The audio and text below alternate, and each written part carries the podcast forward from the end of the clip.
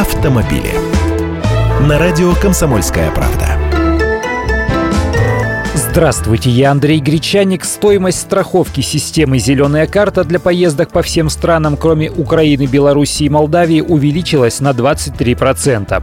Полис для легковых машин сроком действия 15 дней вырос в цене до 2000 рублей. Мотоциклистам за страховку понадобится заплатить 1000 рублей. Для грузовиков 3500, для автобусов почти 6000 рублей. Для поездок по Украине, Белоруссии и Молдавии страховка будет дешевле. На тот же срок будет стоить для легковых машин 700 рублей, а для мотоциклов 350. Зеленая карта – это аналог ОСАГО, но для выезда за рубеж. В случае аварии она гарантирует урегулирование убытков в соответствии с национальным законодательством страны, где произошло ДТП.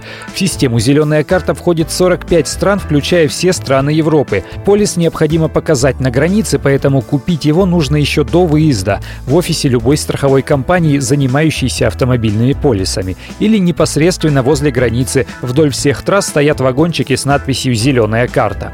Напомню, что стоимость обычного полиса ОСАГО выросла еще прошлой осенью. Теперь за ту же машину и тех же водителей вы заплатите примерно на четверть больше, чем в прошлый раз. И не исключено, что базовый тариф автогражданки вновь вырастет и предстоящим летом. Возможность такой коррекции заложена в законе. Ну а сказка совсем другая история. Там просят за полис в зависимости от того, у кого сколько наглости.